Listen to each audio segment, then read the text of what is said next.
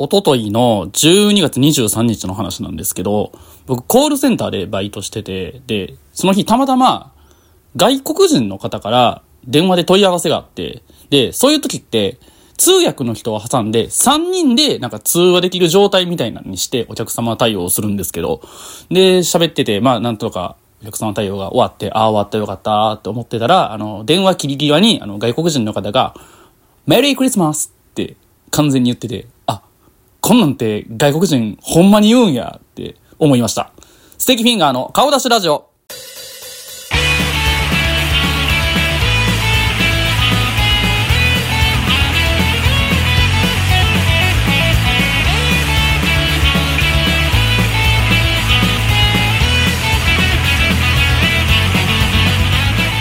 どうも、ステキフィンガーです。えー、こちらの動画は誰かとラジオをやりたくなったステキフィンガーが地元の後輩オルグルさんを呼びつけて無理やり始めた時代と逆行する革新的パーフェクトハラスメント動画になるはずのものだったんでございますけれども、現在オルグルさんが育児休暇を取っているため、えー、今月も私お一人ぼっちでやらせていただきます。よろしくお願いいたします。我々への質問、要望、相談何でも募集しております。メールアドレスは kodc0025-gmail.com kodc0025-gmail.com 概要欄のメールフォームからも送れますので、ぜひご利用ください。というわけで、今月もどうぞよろしくお願いいたします。いやー、このお一人ぼっちも9ヶ月目に突入しまして、育児休暇が、あのー、ね、その、チャンネルの動画遡ってもらったらわかるんですけど、10ヶ月なんですよ。だから、えっ、ー、と、今月含め、あと2回、えー、お一人ぼっち会をやれば、オルグルさんが帰ってくる予定になってますので、ね、何が怖いって、オルグルさんが、あの、この動画の存在を忘れてるっていう可能性があるんですよね。まあ、それだけちょっと避けたいんですけれども。まあまあ、なんとかね、えー、オルグルさん。まあ、10ヶ月分ね、もうトークが溜まってるはずですからね、その辺も期待して待ちたいところなんですけれどもね。まあ、そのためにもね、留守はしっかり守らないといけないので、えー、まあ、今月もね、えー、まあ、張り切ってやっていこうかなと思っとるところでございますけれどもね。いやー、やっぱりね、今月は何と言ったって、ね、えー、これ撮ってるのがね、もう本当に、えー、毎月25日更新を心がけているんですけれども、えー、これ今撮っているのが、えー、12月25日の、えー、22時、今12分ぐらいですかね。はい。なので、いや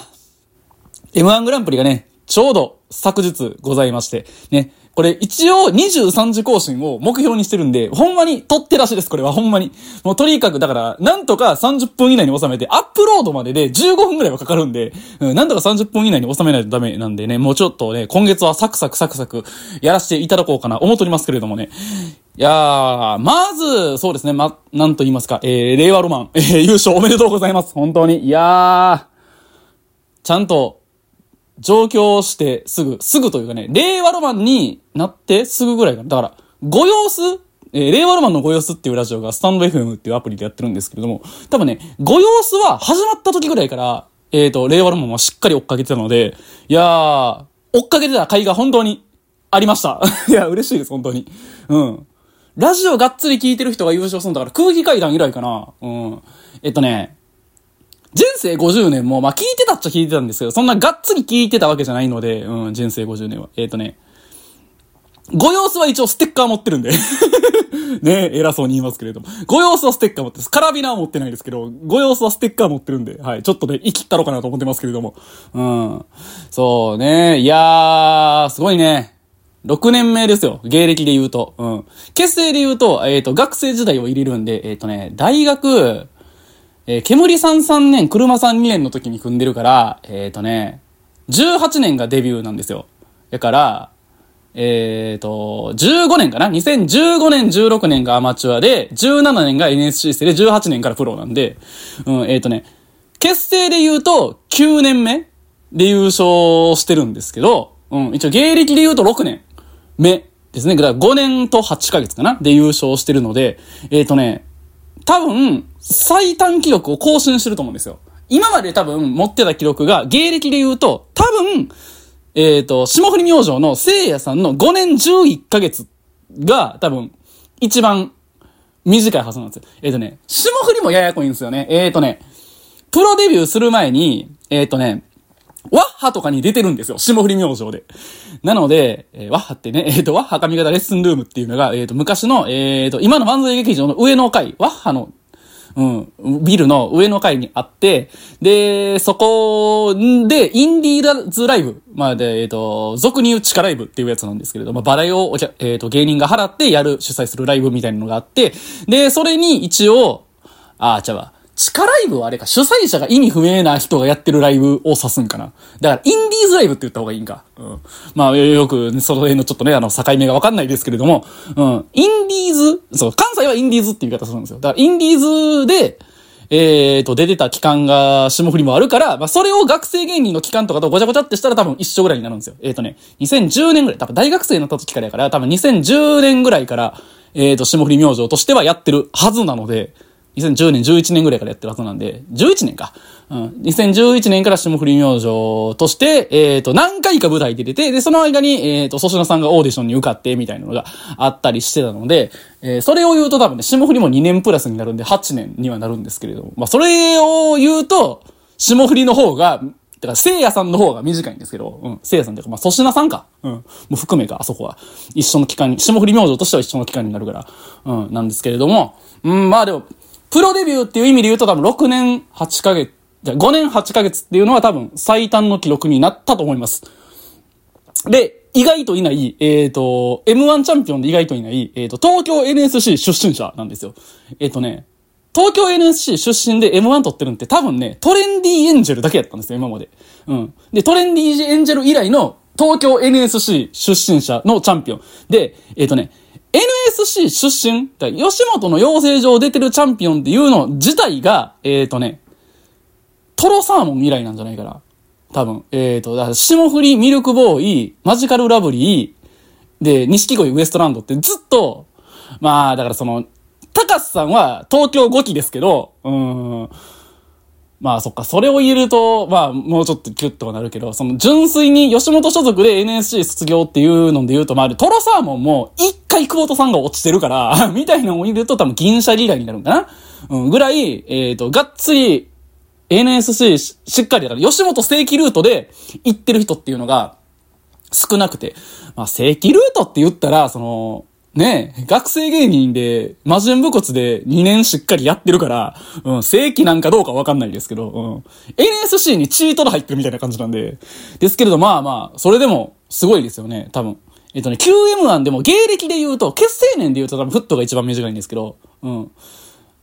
芸歴で言うと多分、本当に多分一番最短記録になったんじゃないかなと思う。最年少記録は多分まだ粗品さんの、えっとね、あの時いくつ ?25、6で撮ってるんですよ。20、25歳11ヶ月だったかな ?26 歳になる年かなんかで確か撮ってるはずなんで。うん、なんですけど、いやーでもそれでも、すごいですよ、本当に。6年目。だから、平成生まれチャンピオンが2組目かな？多分。えー、霜降り明星と令和ロマン。えー、で、でね、ここが多分、ほぼ1個下かな？令和ロマンが多分、霜降りの。一個下なんじゃないかな。えっ、ー、とね、煙さんが93年生で、えっ、ー、と、車さんが94年生だったはずなんで、うん、1個下、2個下ぐらいなんですけれども、うん、下りが92なんで、うん、いやー、すごいですね。わー、ほんまに。ニュースターじゃないですか。だから吉本が求めるニュースターが新たに誕生したんじゃないかなというふうに思います。東京やしね。うん。そう、だからミルクボーイとかね、やっぱり大阪に残ったんで、うん、スター感がね、出せないんですよね。えー、で、マジカルラブリーは、それはその東京吉本所属ですごい今売れてるしすごいんですけど、マジカルラブリーってやっぱりどっかインディーズの匂いのする芸人さんなんですよ。東京吉本の作り上げた傑作です世感がないんですよね。うん。で、そう。令和ロマンは、何が良かったかというと多分、令和ロマンにしたのが吉本入ってからなんですよ。だから、令和ロマンとしては吉本の作品感がすごい出るんで、すごいいいんじゃないかなというふうに思いますね。うん。で、僕あの、M1 グランプリ2023完全ガイドブックっていうのをあの、買ってるぐらいあの、痛いお笑いファンなんですけど、で、そこに書いてあった令和ロマンの、えっ、ー、と、書評っていうのがあって、うん、そこに書いてあったんが、あのー、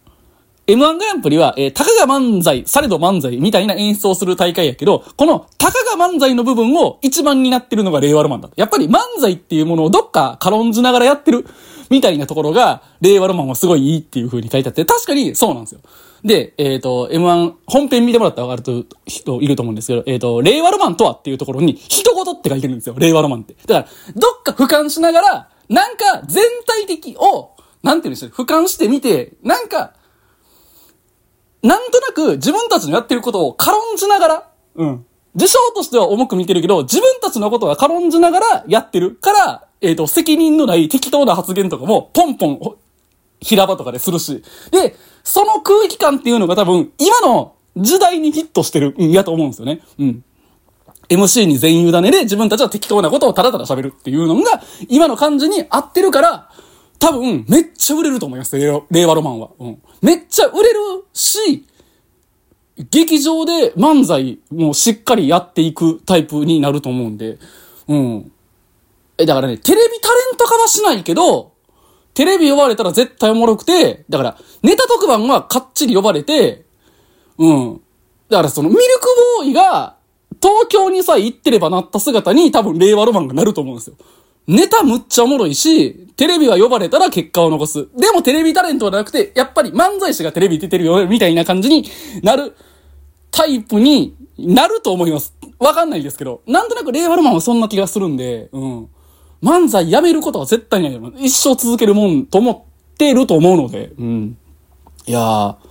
すごかったですね。ほんまに。いやー、ニュースター誕生という感じだったんじゃないでしょうか。ねえヤーレンズもね、人格はしたんですけれどもね、うーん、ヤーレンズもね、いやー、よかったですけど、うん、あれ、ワルマンかっていう感じでしたね。ほんまに、最終決戦はまあ、どっちかやろなって感じでしたね。うん。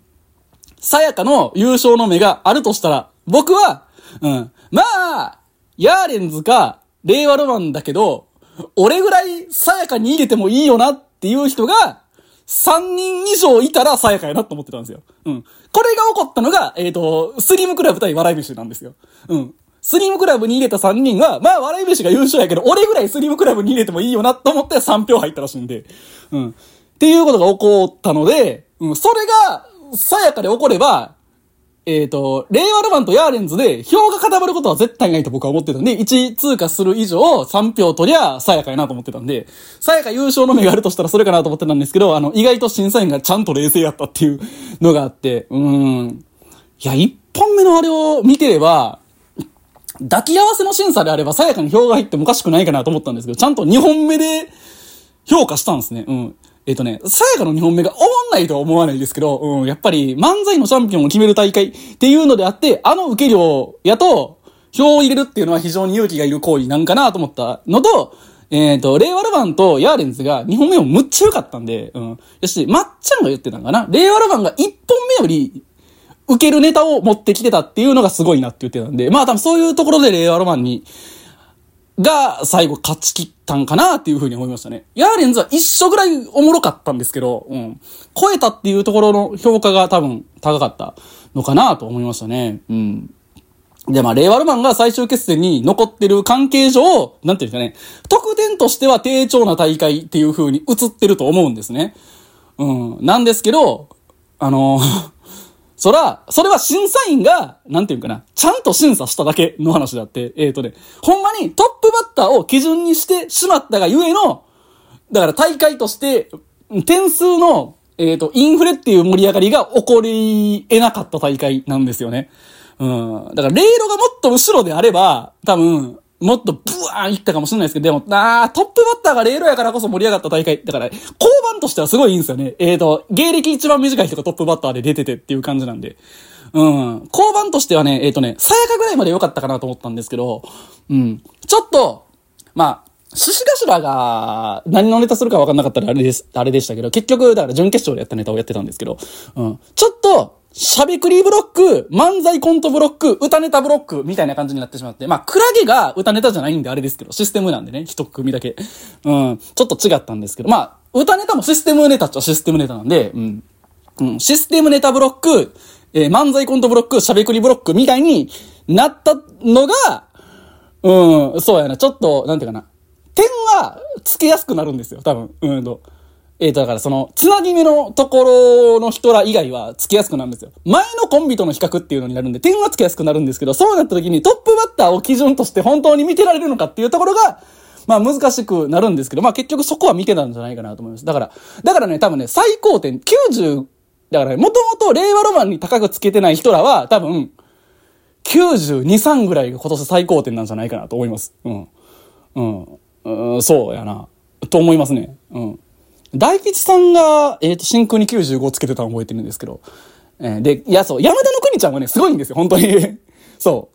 あの、98点、だから、えっ、と、獅子頭に多分ね、88とかじゃなかったから、88か89ぐらいをつけた後に、あの、さやかに98点がつけれるんで、まあ、そこは去年のあの、壁ポスター真空ジェシカの温度差で分かるところなんですけど、だから多分、国ちゃんを、えっ、とね、上沼恵美子の後に据えたっていうのは、すごく良くて、いや、あの二人多分ね、結構審査傾向に似てるんですよ。うん、だから、あれはすごいなと思いましたね。うん。ようハマったなと思いました。うん。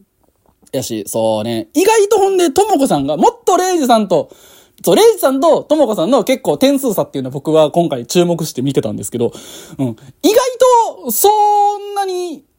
近しい感じもなくて、やっぱレイジさんの方が、しゃべくりの評価が高かったかなと思いますね。えっ、と、というか、ともこさんが漫才コントの評価が結構高かったんですよ。多分、自分にできないネタの形態をやってるっていうところが、なんていうかね、多分、自分とネタ、似たネタの形態をやってる人らの方が多分厳しく見るところが多いんやろうなって思ったんで、だから多分、その分、漫才コントに高めに点数が入ったんじゃないかなっていうふうには思ったんですよね。うん。そう。で、レイジさんが、えー今回分かったのが、レイジさんが歌ネタに、歌ネタで入った段階で厳しいっていうのが、今回新しくね、その、ジャルジャル以来ですよね。うん。だから、一個、因縁じゃないけど、だから、ダンビラが今後、決勝に上がっていって、歌ネタでずっとやってほしいなと思いましたね。うん。歌ネタでやって、なんとかレイジさんから高い点数を取るっていうドラマを一個ダンビラにもやってほしいかなっていうふうに思いましたね。ジャルジャルがそれやったんで。うん。そう。やっぱね、M1 一個そういうドラマがあると、あの、見るときに楽しくなるので、うん。それをやってほしいかなと思いましたね。で、あと、これは令和ロマンが言ってたから、えっ、と、本当の正しい情報かっていうのが僕ちょっとまだ精査できてないんであれなんですけど、1本目しゃべくりやって2本目漫才コントをやったっていう、その、ネタの形式を1本目2本目でガラッと変えたコンビっていうのが、令和ロマン曰く令和ロマンだけらしいんですよ。えっと、まあ、確かに僕も、えっ、とね、新 M1 になってからは、令和ロマンだけなんですよ。うん、旧 M1 でいたかどうかっていうのが、ちょっと僕がまだ、えっ、と、全データを終えてないので、あれなんですけど、多分それでもおらんのじゃないかな、とは思いますね。うん。だからそこで、意外とネタの幅もしっかり見せたっていうのは、すごかったし、なぁ、と思いましたね。令和ロマンあれなんですって、ほんで、あのーネタ提出4本やってたらしいんですよ。あの日の段階で。うん。だから、トップバッター引いたら、なんかな、番手によってネタ変え、ネタの用意が異なってたらしくて。だから、令和ロマンね、えっ、と、ほんで、準決勝でやったのが、えっ、と、猫の島に移住するっていうネタなんですよ。猫のいっぱいいる島に移住するっていうネタをやってたんですけど、それを結局披露しなかったんですよ。で、これが多分ね、えっ、とね、2017の和牛以来なんですよ。和牛も準決でやったネタっていうか、和牛は多分ね、3回戦から全部ネタ変えてて、うん。で、結局多分ね、ネタかぶりが、えっ、と、3回戦、準々、準決勝、準決勝、えー、決勝1本目、2本目で全部違うんですけど、うん。まあ、それ以来じゃないかな、多分。えっ、と、準決勝でやったネタをやらんまま、最終ステージまで行って、で、優勝したってなると多分ほんまに、史上初、えっ、とね、昔、えっ、とね、QM1 はデータがないんでわかんないんですけど、多分、それで言うと、えっと、トレンディエンジェルも多分ね、準決勝でやったネタを1本目で、敗者復活でやったネタをやらなかっただけなんで、うん。準決勝でやったネタが多分決勝の1本目だったと思うんで、トレンディエンジェルも。っていう意味で言うと多分ね、準決勝でやったネタを披露せずに優勝したっていうのは、多分、令和ロマンだけだと思うので、まあそういう意味でも、二つ新しいことを成し遂げてて。うん。で、もうトップバッターで 優勝しちゃいましたからね、令和ロマンが。ほんまに、全芸人の言い訳をぶっ壊していってるんですよね。うん。まあ、えっ、と、放送内でも、えっ、とね、ヤーレンズ以降、まあ、真空は受けてたけど点が伸びひんかったタイプなんであれですけど、えっ、と、ダンビラムーチョ、クラゲ、モグライダーがそこまで跳ね切らずやったんですよね。えっ、と、放送的に。うん。跳ね切らずやって、ああ、結構お客さんがもう、笑い疲れてきてるんかなと思ったところで、令和ロマンが、えっ、と、バカ受けしたので、えっ、と、決勝、えっ、と、最終決戦1本目で、うん、バカ受けしたので、まあそういう意味でも、あ、客が疲れてたんじゃないんやっていう意味で、あの、言い訳の部分をぶっ壊してるし、うん、トップバッターで優勝してるし、みたいな、えー、648点という、えー、多分ね、トップバッター史上最高点ですよね。えっ、と、モグライダーが持ってた点も多分10点ぐらい更新してるんで、うん、っていうところもあったりして、もう本当に、令和ロマンはいろんな記録を持ってる優勝の仕方をしたので、本当に M1 の歴史っていう意味でも名前を刻んでますし、うん、最年少ぐらいじゃない？更新できひんかったの。うん、と思うぐらい、えっ、ー、と、ほんまに、記録尽くしの M1 グランプリだったなというふうに思います。本当に歴史に残る素晴らしい大会だったと思いますので、えー、まあね、何回も見る方法っていうのがないことが本当に惜しいんですよね。うん。レミノっていうアプリだからドコモ系のアプリで一応見れるんですけど、YouTube にネタが合ってないんですよね。でもね、YouTube で見えひんと投資で見てほしい感があるんですよね。あの、ウエストランドが外で漫才をやらされてる感じとかね。敗者復活ですら屋内だったのに、チャンピオンが、えっ、ー、と、に、新宿のビルの屋上で漫才やってるっていうところとかも含めね、いやー、結構、見どころとかはね、たくさんあったんですけれども、まあ、そういうところも含めて、そうですね、まあ今回、ちょっと、今回は、えっ、ー、と、まあ、言葉を整理するっていうよりかは、えー、熱量メインでだいぶ喋ったんですけれども。まあ、そうですね。いやー、楽しい、いい大会だったと思いますね。僕的にはもう、えっ、ー、と、今日から、えー、2024年になってますので、本当に明けましておめでとうございますっていう感じなんですけれどもね。M1 が終わった段階で僕は、えっ、ー、と、終わってますので。うん。正式に言うと、準決勝が終わった段階で、僕は、えっ、と、終わってるんですよ。一回、一回終わってて、あとはアディショナルタイムなんですよね、決勝まで。アディショナルタイム。で、アディショナルタイムすら終わったんですよ。だからもう正式に2024年になりました。明けましておめでとございますという感じなんですけれども、ええー、まあ本年もね、2024年もごひいきにやっていただきたいと思いますので、えーと、どうぞ、えー、今年ね、えー、オルグルさんも帰ってきますので、えー、お付き合いいただければと思います。はい。えー、メールとかもね、えー、募集しておりますので、えー、何でもいいので送ってください。えー、そうですね。次回のメールテーマは、えー、2024年にやってみたいことという、えー、メールテーマで募集したいと思いますので、えー、何かありましたらメール送っていただければと思います。えー、メールの宛先は、kodc0025-gmail.com、kodc0025-gmail.com、概要欄のメールフォームからも送れますので、我々への質問、要望、相談、何でも送ってください。よろしくお願いいたします。また、こちらの動画は、Spotify、Podcast、Amazon Music といった各種音声プラットフォームでも聞くことができます。バックグラウンド再生もできますので、ぜひそちらもご利用ください。えー、次回は、えー、1月25日を、えー、更新予定しておりますので、えー、メールの、えーと、募集期間など、えー、収録日に関しまして、えーと、ステキフィンガーの X のアカウントの方で発信していきたいと思いますので、そちらもフォローしていただければなというふうに思います。それでは、えー、今月もお聴きいただきましてありがとうございました。2023年もありがとうございました。良いお年をお迎えください。お相手はステキフィンガーでした。どうもありがとうございました。